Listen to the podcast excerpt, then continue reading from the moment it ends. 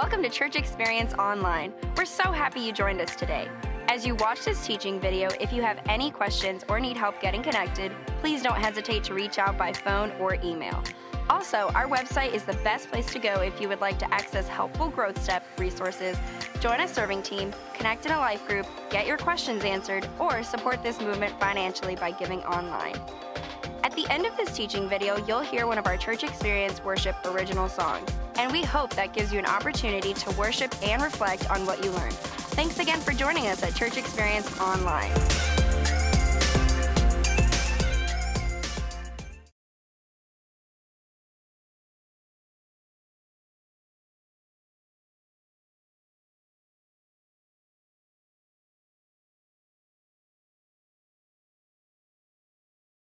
Well, hey, Church Experience family, thank you for joining us for this conversation. Conversations is a teaching series that we do periodically when we have the opportunity to have a really important conversation on a topic that really matters with some amazing people. And so today you're going to hear from Bill and Noreen Barlow. They are people that God has used in some crazy ways. I mean, their stories are amazing. I can't wait for you to hear them. I mean, just to give you a little preview as we're dialing in here, I mean, Bill was ultra successful as a salesman in the business world, like ultra successful. And then God called them to be missionaries to a very unreached country. In fact, one of the most unreached countries. And they were there for about a decade and saw God do some beautiful things in this beautiful country, set in the snow-capped mountains and all the amazing things that God did for them. The stories, I can't wait for you to hear them. And not only that, they saw God do such incredible things through their lives, but also they saw how God protected them. As there's a story about a near kidnapping and stuff that we're going to get into in a few minutes, but it's just unbelievable. But before we do that, I just want to say I love this conversation we're about to have because it represents so well the teaching series we just finished, Kingdom Come. And we've been talking about God's kingdom, but here today, you're going to see an example of a couple who were kingdom bringers. They were busy bringing God's kingdom more so into the lives of people and into a country. And you're going to see the fruit of that. It's going to be amazing. But some of you that are listening today, you're hearing this message and you have a restless heart because you're really visionless and purposeless when it comes to the impact you really want to make with your life. And I want to remind you as you're looking for your calling that you've already been called, that God has great plans for your life, and he's called you to it. He's called all of us to it. I want to read a verse as we're beginning here from 2 Corinthians chapter 5. 2 Corinthians chapter 5, verse 20. It says, "We therefore are Christ's ambassadors, as though God were making his appeal through us. We implore you on Christ's behalf, be reconciled to God." Be reconciled to God. So God's called us to be ambassadors, representatives of Jesus in his work and his message in people's lives. It goes on in verse 21. It says, "God made him, Jesus, who had no sin, to be sin for us, so that in him we might become the righteousness of God." So in other words, we're ambassadors of this amazing message that we can be forgiven of our sin because the one person who was sinless died for your sins on the cross. And because of Jesus, who gave up his life, we can have eternal life and life to the full here and now. We can experience a full life in Jesus Christ. And so that's the message. But that amazing message needs messengers, and it needs ambassadors, and God has called you. God has chosen you to be a representative of his in this world, a representative of Jesus Christ. So I'm so excited about this conversation because we're going to talk about what that can look like, how powerful it can be, how amazing it is when God uses someone who says, "God, I'm available to be your representative in the world." Well, if you're taking notes with us today, there's going to be a handful of things I want you to write down. And one of the first things I'd love for you to write down, just as an introduction of where we're going, is this. The greatest adventure in life is helping more people experience a full life in Jesus Christ. I mean, there's nothing like it in the world. You won't find it. You're looking for something that's exhilarating and life-changing and fulfilling. I'm just telling you, you won't find anything more exciting, more adventurous than helping somebody else find and follow Jesus. Well, we're going to talk about a story today about how God's used a couple to help a lot of people find and follow Jesus. So welcome, Bill and Noreen. So grateful that you guys are a part of our church family and also willing to share with us today. In fact, it's a huge honor that you guys are a part of the church, and I don't think God brings anyone into our life by accident. I think it's divine, and the fact that he brought you guys here to Church Experience, I really believe that not only is that such an honor for us, but it's a further confirmation for me that God wants to do great things here, because I know you guys love Jesus, yes, and we're super thankful to have you. I have a few questions I want to ask you today so we can learn more about what God's done in your life. And the first question is just a simple one. Give us some context. You've had a lot of amazing things that have happened in your life, and God's done a lot. But where did it begin? Give us some background. And then also tell us a little bit about what life was like when you were in the business world. You were very successful at sales. How did that happen? Well, I got saved pretty young, in my early 20s. Radical salvation in the beaches of California, on a beach, and eventually came back to my hometown, Kansas City, and all I ever wanted to do was live in a tree house and play music all my life. I was a musician, but eventually had to get a job, and I grew as a Christian and always had home groups in our home, and worked at a grocery store, not too much responsibility. I didn't have any vision for working hard, or I just wanted to play music. And share about Jesus. I'd get off work and hitchhike around town, and people pick me up, and I'd say, I'm going wherever you're going, and share about Jesus. And then I lost my job. The store closed down, and I needed to find another job. And I thought, I saw these salesmen come into the grocery store. They would sell something unique to the store. And so I answered an ad, and a chemical company had an ad in the paper to hire a chemical salesman. So I went and I met the guy, at some office, and everybody even wondered why I was walking the door. I had long hair and a ponytail and dressed in jeans, and I told the guy that was a sales manager that I wanted to work. I needed to work to support my family, and I can be friendly and sell stuff. And he had a feeling he should hire me, and everybody said, what do you hire that guy for? Why did you hire him? And so I went out with my, my information, and it was an industrial company where you go to manufacturing plants and hospitals and whatever. And my father was a machinist, so I had a familiarity, was familiar with machine shops and machine things and car dealerships. Well, from the moment I got hired, something came out of me, some competition that I didn't know was there. I was always kind of laid back, and these guys dressed up in, three-piece suits and drove Cadillacs and big rings on their fingers. And they looked at me like I was some kind of dweeb. What was I doing there? And something made me want to show those guys I could sell their pants off. And I could. Something came out of me. Wow. So this is coming out of this laid-back, music-loving background, and now you're this ultra-successful sales guy, one of the top in the country in your company. I still kept long hair. I still played music. I still sang songs in the church. That's so neat. So you were true to yourself, but you're fitting into this world that's totally unlike the mold that you were in, and you're being really successful. You're making all kinds of money. You're traveling. You're selling stuff.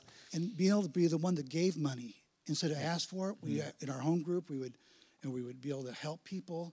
It was such a joy. It was never a question of how much money we had. Never was the question. So what an amazing change from where you were, this California kind of hippie type lifestyle, and then now you're this ultra successful salesperson, but still true to who you are. Yeah. Well, out of that, God ended up calling you guys to do some amazing things, and we're going to get to that part of the story in just a second, but I want to pause right there and speak to some of you who might be in either where Bill was in the business world, or maybe that's what you're wanting, and I just want to pause and say this. It's okay to be successful. In fact, I think God can really use that, and that you should try hard at whatever it is you're doing, but there's a huge difference in chasing success or significance. And if your goal is just to be successful, to make a lot of money, and just to please yourself, in the end of the day, you're going to feel that that's empty. It's not enough. That's never going to fill your soul to live for success. And I want to challenge you to live for, instead, significance. And you can still live a significant life that's successful, but how you define success has to change. Is this a life that God smiles on and says, that's a successful life in my eyes? That's where we want to get. But in the end of the day, a lot of people are chasing success because one reason, they want more of something. It might be a thrill. It might be for material things. It might be for accomplishments and pats on the back. But I want to remind you today that the more that you're actually looking for is Jesus. He's the more that you're looking for. And so once you find Jesus, then you can go and be successful in the marketplace or ministry, whatever areas that God leads you to, but you're then doing it for him and for his purposes. And so I just wanted to pause to say that, and it comes out of this verse, Proverbs 16:3, where it says, commit to the Lord whatever you do, and he will establish your plans. So whatever it is that he's calling you to do, whatever it is that you're doing in your life right now, do it for the Lord. Commit it to him. Make sure he's your motivation. He's your why that you're doing what you're doing. Well, let's go back to this story, Bill and Noreen. So it gives us a little context of what life was like. How did God call you out of that life into being missionaries and going to Nepal? And then when you got to Nepal, what was that like? Give us a little description. Well, the transition my wife can speak to because she instigated it and didn't know it at the time.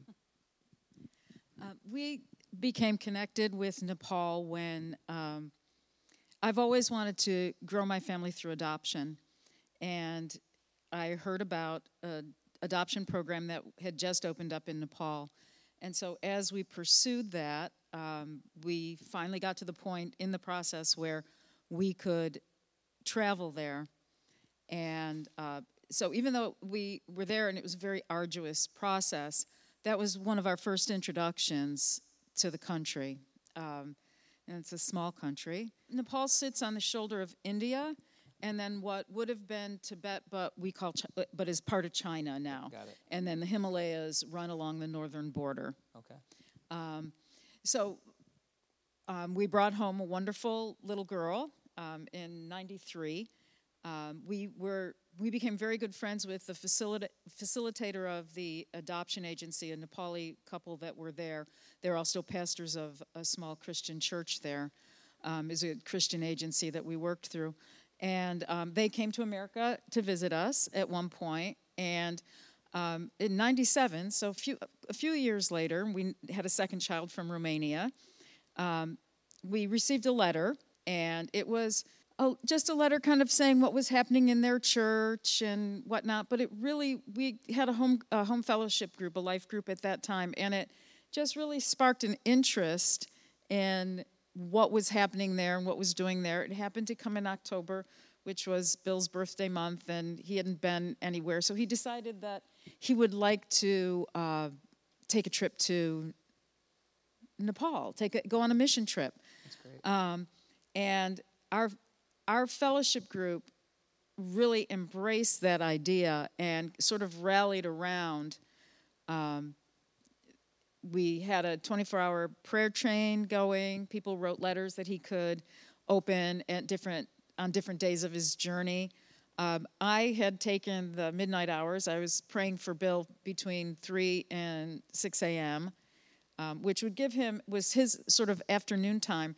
And everyone was just so excited, and they felt that, you know, Bill's going to be going on this mission trip, and wonderful things are going to happen there. And I always felt that what the Lord was speaking to my heart was that he was going to come back more changed than the change he would be having on this trip. And I didn't really know what it meant, but during one of my prayer times, I was in this wonderful women's Bible study, and I was kind of working through the study that we were doing. I'd looked around our home. We had just done quite a bit of sort of remodeling, and we finally kind of got it. It was kind of nice, and I just felt the Lord speak to my heart and ask me, how much is all this worth, and are you willing to give it up for me? Wow. And I looked around, I said, I finally got a chair that, you know, is so, yes, but yes, I would. Yes, chair. I like this chair, but yes, I would be willing to do that. And I knew that the day I picked him up from the airport, we kind of looked at each other, and he said, do you want to move to Nepal? And I said, you know, I think I do. Wow. So it was... Though, I mean, the Lord had sort of, even at that time, had prepared both of us in different ways. It wasn't the kind of, it wasn't something we had been planning. Yeah. It kind of surprised you almost. But God had been working behind the scenes the whole time, and once it was there, you were ready. And I knew that he was going to come back somewhat changed, and I knew that that night, just sitting in my little yellow chair, that a willingness to just leave behind everything that we had there. How important was it? Not very. It was fun, but it wasn't everything. Yeah. And we kind of realized that. That's neat. When he got back. And you know what? I think it just as a side point real quick, I think it's so neat that you guys were open and available, and you say, God, however you want to use this, we're willing to even let go of the things that are comfortable to us so that we can make a bigger difference. And I think some people cling to this world so tightly that they can't be used in the ways that God wants to use them. And it might be right here where you are, but we hold on to those things so tight. And you just kind of opened up your palms and said, all right, God, you're worth more than the worth of all these things in my life. And God was able to use that. So you guys transitioned to Nepal, this beautiful country, but a country that's, I believe you told me, 1% to 2% Christian, if that, when you moved there. Very unreached, a lot of poverty, a lot of issues, but a beautiful country and people filled with beautiful people that God loves. And he called you there. What happened when you got there as far as, what were you doing to sustain yourself while you were there? And then tell us about the church and how the church got started. God's calling us to go to Nepal. I was in Nepal. The Lord called me. I came home. We compared notes. We knew we were supposed to go. We're going to sell our house. He already told us to give half of it to the poor in the church. Take half of it with us and start some businesses over there. Mm-hmm. We knew from being there and our adopting the kids, adopting Lachmi first, and then my trip back, it was so clear there were a few Christians. It was less than 1%. And they were discriminated against. They were kicked out of their families' homes. It was violent. It was to the point of being hurt. Wow. And they're small little churches, and they did really a bad translation of the Bible. They were struggling with the difference between the grace of God and religious earning things, because Nepal's a Hindu country that is founded upon good and bad karma. Mm. So they really needed help. But we knew they also needed jobs. So we sold our house, liquidated funds, liquidated different CDs and stuff, decided to go and start a couple businesses to provide for jobs while we sought God on how he was going to use us over there, because we did not know. All we knew is he said, go to Nepal, and I will use you, and you'll see a mini Jesus movement there. My experience was the Jesus movement that was seen to be spontaneous in America in the 70s, and what I had in my heart was, I will start something like that for you. Just go. And we got over there, and so I had to start jobs. I had to go. We had some ideas. We ended up making granola bars and granola and muesli and trail mixes. That was one business. We ended up making a thing that we sold in 10,000 villages. Wow. And sold in pennies stores and the knowledge stores and museums. It was a calendar made like an abacus. We sold those. And then we also eventually had a juicing business. We bottled juice. We had lots of employees. We got to give some Christians jobs. We were careful to always hire non-Christians. They had that mix there. So we started hiring people, loving them, caring for them. Got into some churches, didn't really like it. But all our workers were very low caste. A lot of them were disabled people with an arm had been cut off, a leg missing, wheelchair people, some lepers. And we loved them. We just loved them. That's beautiful. And they started asking us, what was the deal? How come? What was the deal? And finally, we could tell them the truth because they asked us. Hmm. And then, Beautiful Gate, if you want to take over at some point, let me know. In this one church, we really didn't want to be in anymore because it was having all those bad influences of family dominance and high caste. There was a young boy going to the church, about 10 years old, 11 years old. He came to me one day and said, because I used to go out and do village outreaches. I was wearing several hats as a pastor there. And he said, would you come down and talk to my mother and father? They're Christians. They live down in this poor area outside the city. And I said, well, sure, I'll come down and meet him. And that's where everything changed in our life. It was an atomic bomb in the Holy Spirit going off. Wow. Tell us about that. I went down there. It's a Tuesday night, and they had what they were calling a prayer meeting. And the man's name was Babu Kaji. Adikati is his last name, and he was in a wheelchair. He had a broken spine, had become a Christian in a mountain mission, a missionary hospital up in the mountains about 10 years earlier, maybe. I don't know how long. His wife was much younger than him. She was his second wife. And then he became a Christian when he broke his back. He was going off to the hospital, being pulled by a lean-to thing. You know, people carrying him with a blanket across the pole. Wow. And so I walk in, and they introduce me, and I'm very polite. I've done some outreaches. I've been out in the villages. I've been in the mountains. And they said, well, this is a prayer meeting. We're going to pray. And I stood around for a minute, introductions and some tea. Always give you the tea. And Babu Kaji prayed for a minute. I mean, a short prayer. Then they were going to play cards.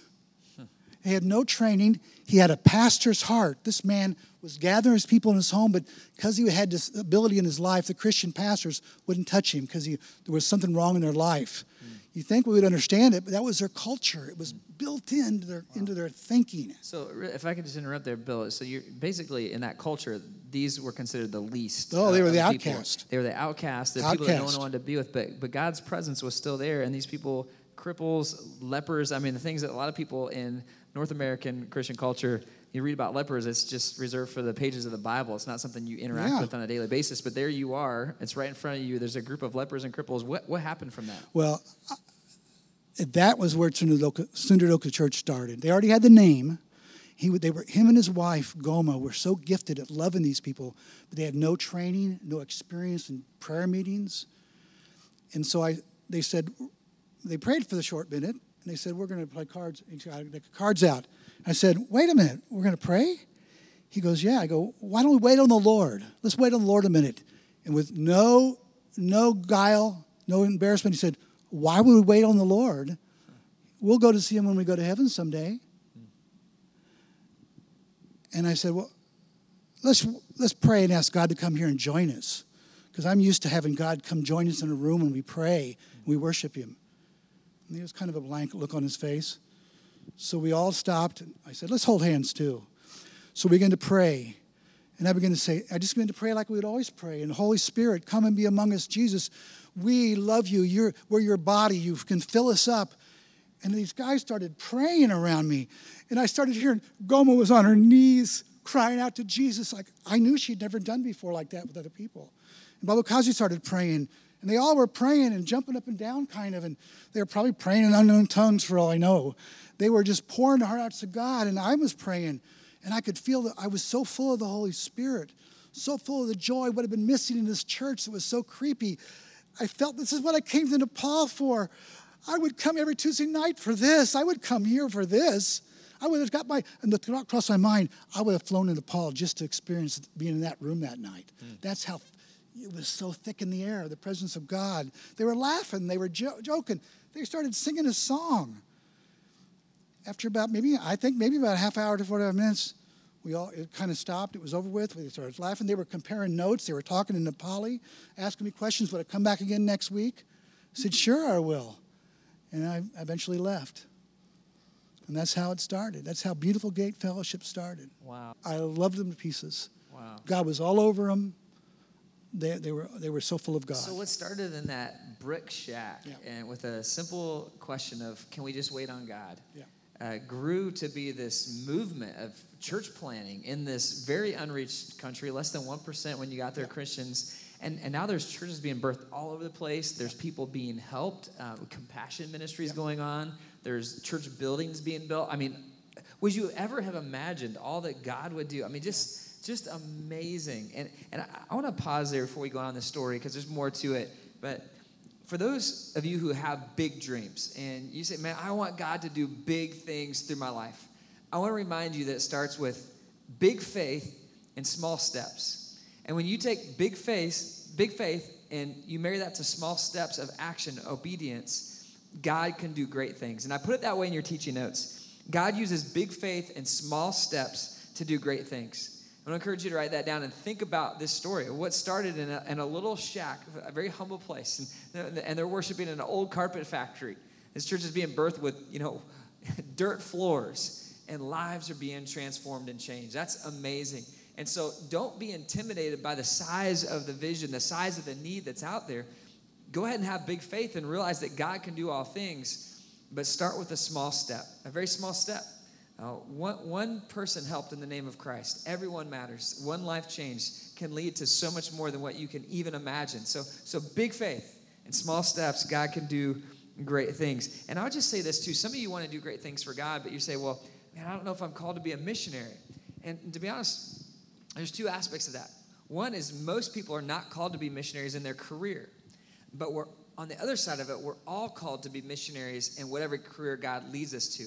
So I would say it like this. Not everyone should be a missionary in their career, as a career, but everyone should be a missionary in their career. So it doesn't have to be a missionary as your career, but if you do whatever you're doing for Christ, you can turn that into mission work. And so let God use you in your work. And I want to give some examples of that just briefly before we move on this story. Some of you are in the marketplace and you're leaders. You're doing, maybe like Bill was beforehand, you're doing something and it's working really well, you've been successful, or you have opportunities over the years to promote and to make it a bigger difference, have more influence and more affluence. And what I would encourage you to do is to take that influence that God's given you, take that work that's in your hand, what he's made available to you, and use that as a mission. And so there's several ways you can do that. One is just being an example of excellence and honoring Jesus through how you do what you do and the lives that see you living well for God, honoring him, making an impact, and it'll touch them. Number two is how you employ people. When they moved to Nepal, employing people in these factories and building relationships. And Bill was even doing that in his traveling sales job before that. So you'll have opportunities to introduce people to Christ even through doing whatever it is that you're doing if you're open. Another thing is some people, I believe, are called to be very successful, like you heard Bill say. They're called to make a lot of money that they can release to be used for kingdom work. Maybe that's your calling. Maybe you say, well, man, God's really blessing everything I do. I'm making a lot of money. And well, look what they did with their resources. They self-funded themselves as missionaries. And maybe you're not called to be a missionary, but maybe you'll come across someone who is, and you can help fund them. You can fund local church ministry. You can fund compassion work to help the poor. You can do so many things. A business person who gets it, who's kingdom-minded and says, you know what, this is not all for me. And it's honestly not all from me. It's from God, and it's for God. I'm going to use it for him. Another thing is you can use your business as a ministry. You can find ways to leverage that platform to spread the gospel in the world. And then finally, you can evangelize yourself, not just through your business, but as God gives you opportunities to sit down with someone, maybe when you're done talking business, say, hey, you know, can I tell you about something that's even more important to me than my work? And that's the work that Jesus has done in my life. Well, big faith with small steps can make a great difference in the world. And I want to ask you, how could you live more on mission for Christ? That's really what we're after today, is to see how can you live more on mission. So how do you think you could, in what you're doing right now, live more on mission for God?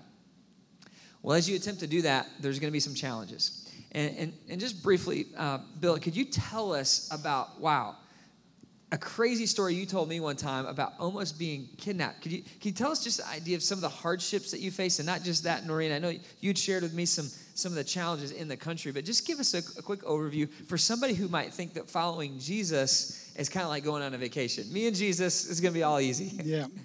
Yeah. This was the very my wife had to move back to America to take care of her mother in countryside Clearwater, Florida. And she had to move back here to take care of her mother, who was getting deeper and deeper in the deep end of Alzheimer's. I kept going back and forth to Nepal because we had businesses there, churches weren't. That all happened pretty suddenly, and I had to take care of the businesses and the churches. So I go back and forth, and we decided I had to do our first village outreach. I mentioned that program that was really officially done. I don't mean just go back with somebody for a day, but do a real big to-do, go to a village. So we went up to Babu Kaji's village up in Gorkha. It's an area called Gorkha. And it took us 12 hours to drive what should have taken 3 because it rained so bad the night before. And I'm the person they're following. I got 2 guys in wheelchairs, 3 lepers, Babu Kaji, Goma, and Bikash, and some other girls in this Toyota van I had borrowed from another missionary. Wow. Drive up there, took us 13 hours. I had to float across the river, got stuck in rice paddies. Can't imagine. It was a problem. We got up there. It went so well. We set up the stage. We had food being cooked. God sent us some people to help us cook the food even. They came marching into our first day's camp like the elves out of in Helm's Deep and Lord of the Rings, Two Towers. They came marching and they walked 6 hours from another Christian church, heard there was an outreach going on in this village, and they came and they cooked all of our food for us. We had to pay for it. We were going to have to cook it. So we were there on the third day of the outreach, it was 3 days. There were a couple guys there we didn't know because this is a village. They had about 200 people a day that came here to speak. We talked, we sang songs. Goma Babu Kaji talked, Bikash talked, I spoke at least once a day, and we fed people. They all got fed in the middle of the day, their big meal, so they all came back the next day. And so the third day, there was a couple guys there. We didn't know who they were, but there had been some football tournament going on down the river, and they play soccer over there, and they get there, and they play soccer. And these guys had a sports shirt on, so there's these two 20-year-old, something middle, 20-year-old guys, maybe one looked at me 30. They were there, but we didn't think much of it. When the night was over, it was the last night of the conference. I was dead tired. By 10 o'clock, I was trying to go to sleep. My sleeping bag, listened to a tape Noreen Gay had bought and given to me that I'd never heard before, cassette music. And I'm in the sleeping bag trying to go to sleep. And Bikash and all the young guys were out. They couldn't sleep. They were so jazzed. They were playing worship songs and dancing around a fire and singing. And they had some guys from the village that become Christians. And they were in some relatives. That's so amazing. And those two guys were part of a gang. And they're literally organized criminals called Dalcoits. That's in India and Nepal. They rob buses normally. They stop the buses on the highway at night, hold guns or knives at people and make them put your jewelry in a bag, give us your money. They were professionals. These guys were a gang. We didn't know it. But about 10 o'clock at night, there was a path from the village up the hills because the river ran by the village, down by the village, and the river ran up into the hills and kind of turned a corner. So there was this path. And Babu Kaji was from that village. His uncle was there. He really liked what was being said all week long. He really liked it. He heard me preaching about Cornelius being a foreigner, becoming a Christian. And I remember talking about that. Anyway, so about 10 o'clock at night, one of his sons, he had four boys. Three boys were living at home. One of his youngest son was walking down that path to come to where we were staying at over by this river. There was a house on a hill that was empty. We rented to sleep in, where we had open space to do the meetings. And not too far away, maybe 50 feet away, there was this path that was dense. He's walking down to come and be with us, and he comes across this gang of guys around a fire. And they were about 20 of them, 15, 20 of them, and they were talking. So he kind of saddled up to them and heard what they were talking about, kind of came in from the side. And they were talking about coming and kidnapping the white Badeshi guy, the white guy. They figured I had to be rich. They didn't know I was probably the poorest Westerner in all of Nepal.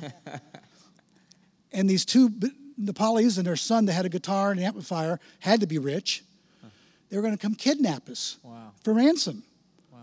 He heard it, and then he acted like he was heading on back down to the village. He knew what he'd heard. He said, I'm going down to the village. He circled around into the woods and came up and told us. So I'm laying in a sleeping bag with my head covered up, listening to this Nancy Griffith album. On a cassette tape. Yeah, cassette tape. This country kind of a gal that I thought was wonderful. And I'm listening to it, and all of a sudden Bikash is shaking me, saying, Uncle, wake up, we got to run. They're coming to kidnap us. Wow. And I'm trying to make those words make sense to me. What is he saying? And he shakes me again, Uncle, we got to run. They're coming to kidnap us. And finally I figured out he was serious. Wow.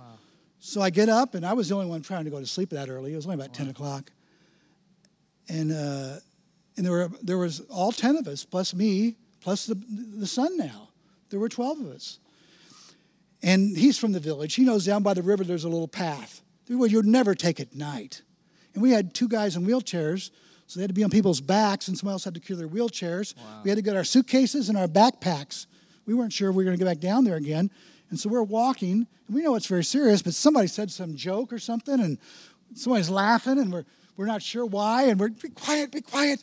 And then somebody else say something Nepali didn't understand, and it's dangerous at night by the river on a little slippery path. And we had to walk a ways. We're walking about a mile up the woods, we think we're getting away. We get up to the path where it goes around the corner, the river bends, and his father's farm is right on the bend of that river. And we went there for sure because it was kind of a safe place, because there was only one way to get in on either side. And it was down into the river, and a couple of relatives lived around him.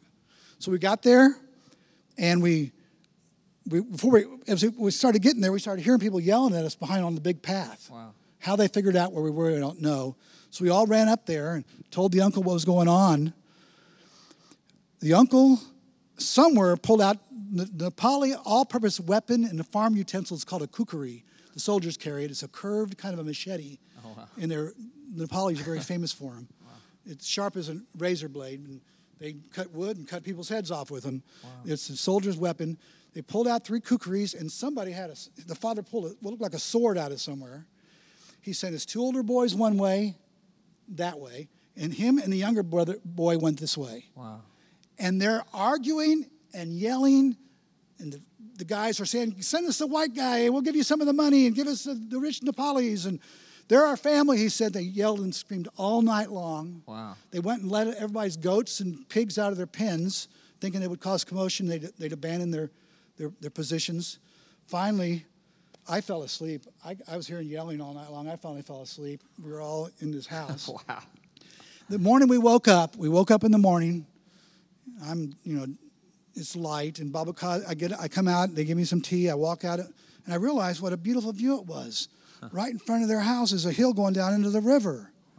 And you can see across to the foothills of Gorkha going over down into the highway. And that way are the beautiful Himalayas. They're beautiful. The snow-capped mountains are behind us. And we're all standing around drinking tea and rubbing our eyes. And I see Babu Kaji and Goma across the path before the hill goes down, kind of standing in the trees talking with Bikash and somebody else. I walk over there, and I'm having my tea, and we're talking. And a little while later, I see the father and the three sons and the mother come walking and come over to us. And you couldn't write this for a movie script. They walk over and he says something like, and it's a translation, I have to hear the translation, and he says, "Yes, yesterday we heard you speaking about Jesus and soldiers. He welcomed soldiers who were foreigners into his followers," however he said it. "Well, yesterday we were being soldiers. Today we're going to become followers of Jesus." Wow. Like those soldiers did. That's amazing. And I made them really carefully tell me they knew what they were doing. So they said, "No, we've been watching Babu Kaji. We heard the speaking. We heard you preaching." They saw a demonstration of some interesting power. We had to kick a demon out of somebody that day. Wow. They saw some stuff that they were cheering about because they never saw the witch doctors had that kind of power. So he said, "We're going to do this. We want to follow Jesus. Pray with us. Please pray with us." Wow. So I led them all in a time of prayer. The uncle's still a believer. They have a church in that village. One of the sons is a worship leader in Bhaktapur, a little town outside of Kathmandu. Wow. I don't know where all the boys are at now. That is an absolutely amazing story. And just to think through, I mean, just this revival that's going on in this village and people accepting Christ, and then you're almost kidnapped, and then the family that's staying up all night defending you and yelling on your behalf with these machetes, they all come to Christ. What amazing kind of stuff that so many of us can't even imagine being a part of, and you guys got to see that firsthand. And the reason I wanted to bring that story up specifically is because I think there's a lot of us that want God to use us, and we hear stories like that, and we say, man, wouldn't it be cool to be a part of that, seeing my friends, my coworkers, my neighbors come to know Jesus, just like this family came to know Christ after this crazy experience. But so many people, they take steps towards making a difference for Christ, and then they retreat back into their less impactful life when it gets hard. When they think that, following Jesus, it should be all easy because God's with me, so he's just going to make it happen. And when you step out onto your mission field and there's opposition, there's adversity, there's difficulty, don't shrink back, because when there's opposition, that doesn't mean that God's not with you. In fact, it might mean that you're doing the right thing, that lives are going to be changed. And I wanted to bring that up because some of us are not willing to sacrifice when things get difficult. And some of us struggle with fear when things are hard. And a lot of people struggle with fear in this last season that we've been in with this global pandemic that's been going on. And I want to remind you of Deuteronomy 31:8, where it says, "The Lord himself goes before you, and he will be with you. He will never leave you nor forsake you. Do not be afraid. Do not be discouraged." And I was just thinking about that story, and I was talking with Bill about that when I first heard it, just that one young family member that was walking just happened to go past that group of professional thieves that were going to kidnap him. Just happened to be. That wasn't a coincidence. That was God's protection that ultimately led not just to their physical protection, but to the spiritual life change that happened in that whole family, because this one person just happened to wander by and hear what was going on. See, God's with you when you step out on your mission field. And so I put this in your teaching notes. For those of you who think, man, it's so hard, though, to make a difference for God. It's such a sacrifice. Listen, if you want to see God do great things, you have to be ready to make great sacrifices. You have to be willing to make great sacrifices. There was only one sacrifice required for salvation, Jesus' sacrifice on the cross. But God has called us into a lifestyle of sacrifice as we take his message out into the world.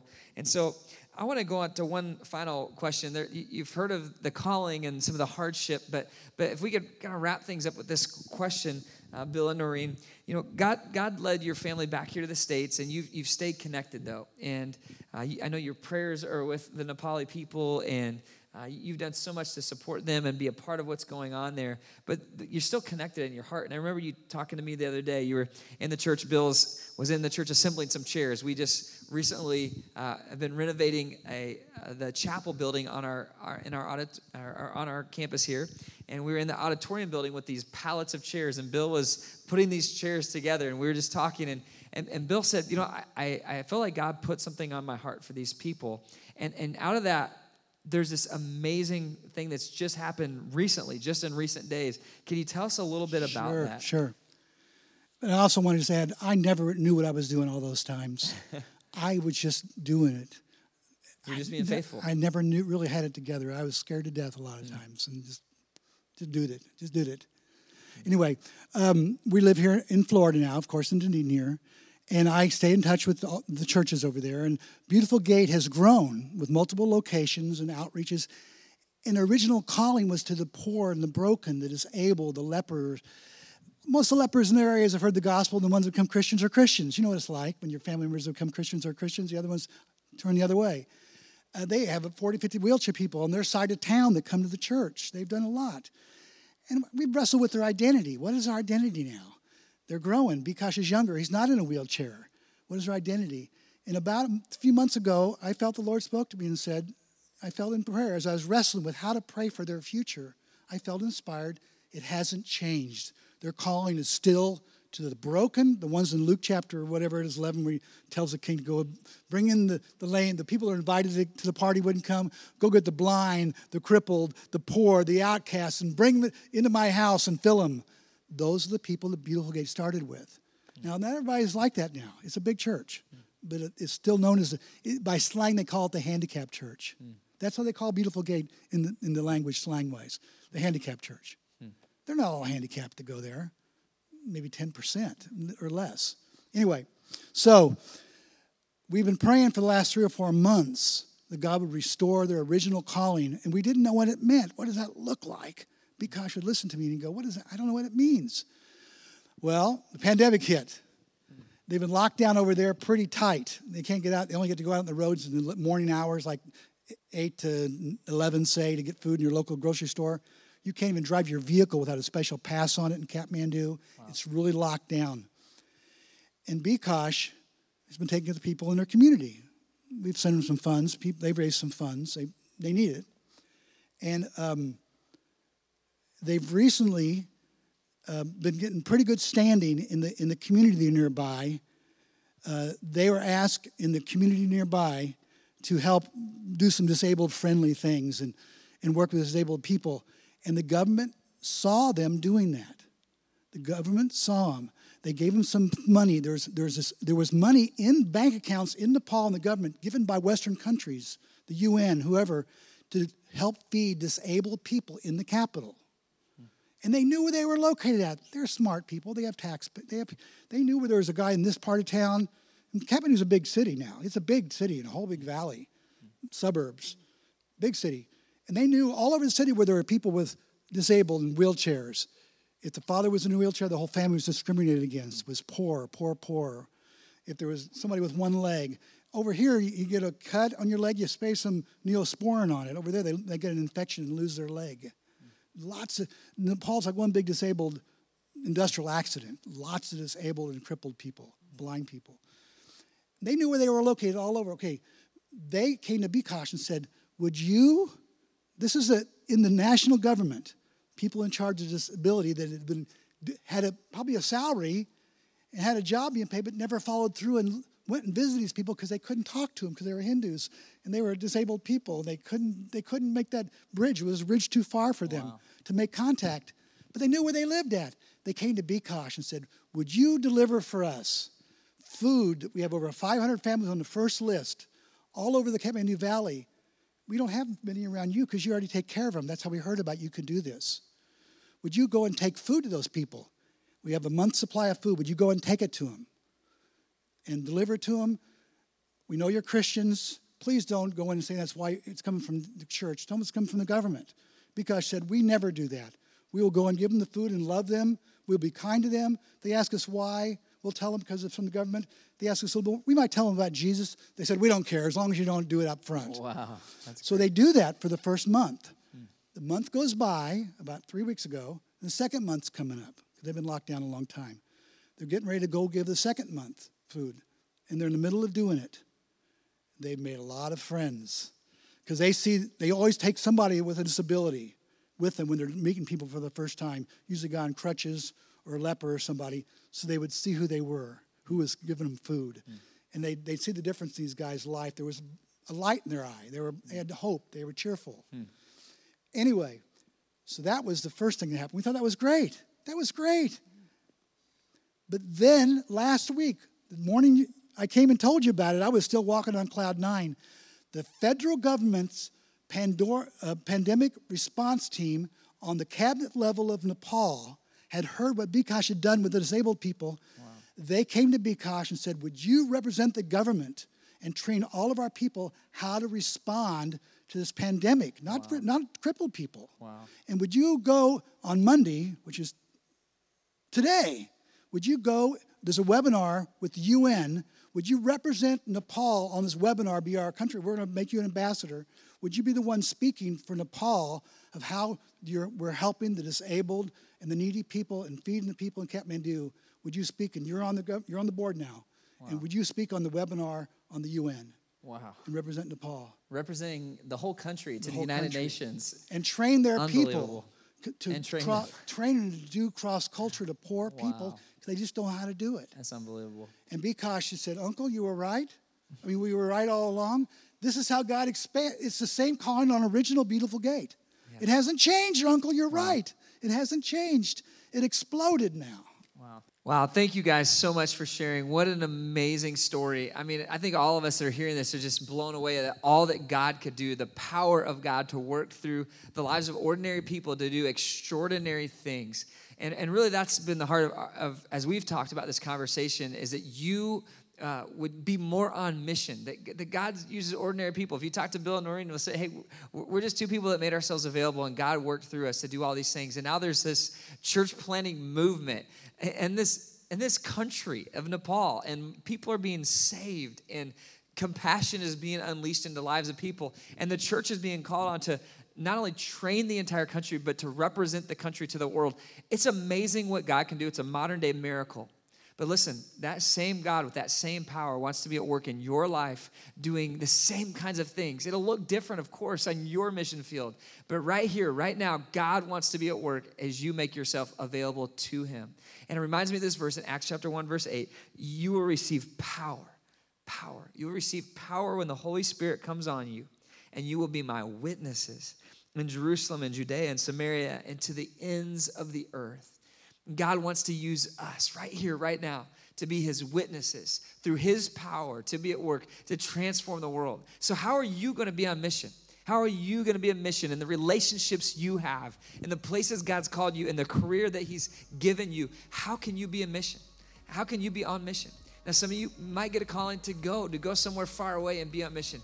But I'd imagine most of us right here in this place with millions of lives here in the Tampa Bay area, right around us, God's going to call us to be on mission. So how can we do that? And that's the final question in your notes, if you're writing them down, is how could I live more on mission with Jesus? And I hope that you'll do that. that you'll be on mission so that His kingdom can come and His will can be done. Right on. Thanks for joining us at Church Experience Online. Please don't forget to check out the website if you'd like to get more connected, learn more, get your questions answered, or support this movement financially. You're now going to hear a Church Experience Worship original song, and we hope this gives you an opportunity to worship and reflect on what you learned today.